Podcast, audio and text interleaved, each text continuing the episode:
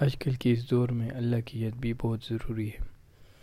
اس کو مد نظر رکھتی ہوئی اب ہمارا اگلا ٹارگیٹ یہ ہے کہ آنسو کی سمندر ایک کتاب کا نام ہے، جس کو ہم آڈیو کی شیپ میں کنورٹ کریں گے آڈیو بک بنائیں گے اس کا۔ یہ کتاب لکھا ہے ابن جوزی رحمۃ اللہ علیہ نے، جو ایک ہزار سال پہلے گزر چکا ہے۔ کتاب اصل میں عربی میں ہے، مگر اس کا ترجمہ اردو میں امداد اللہ انور نے کیا ہے۔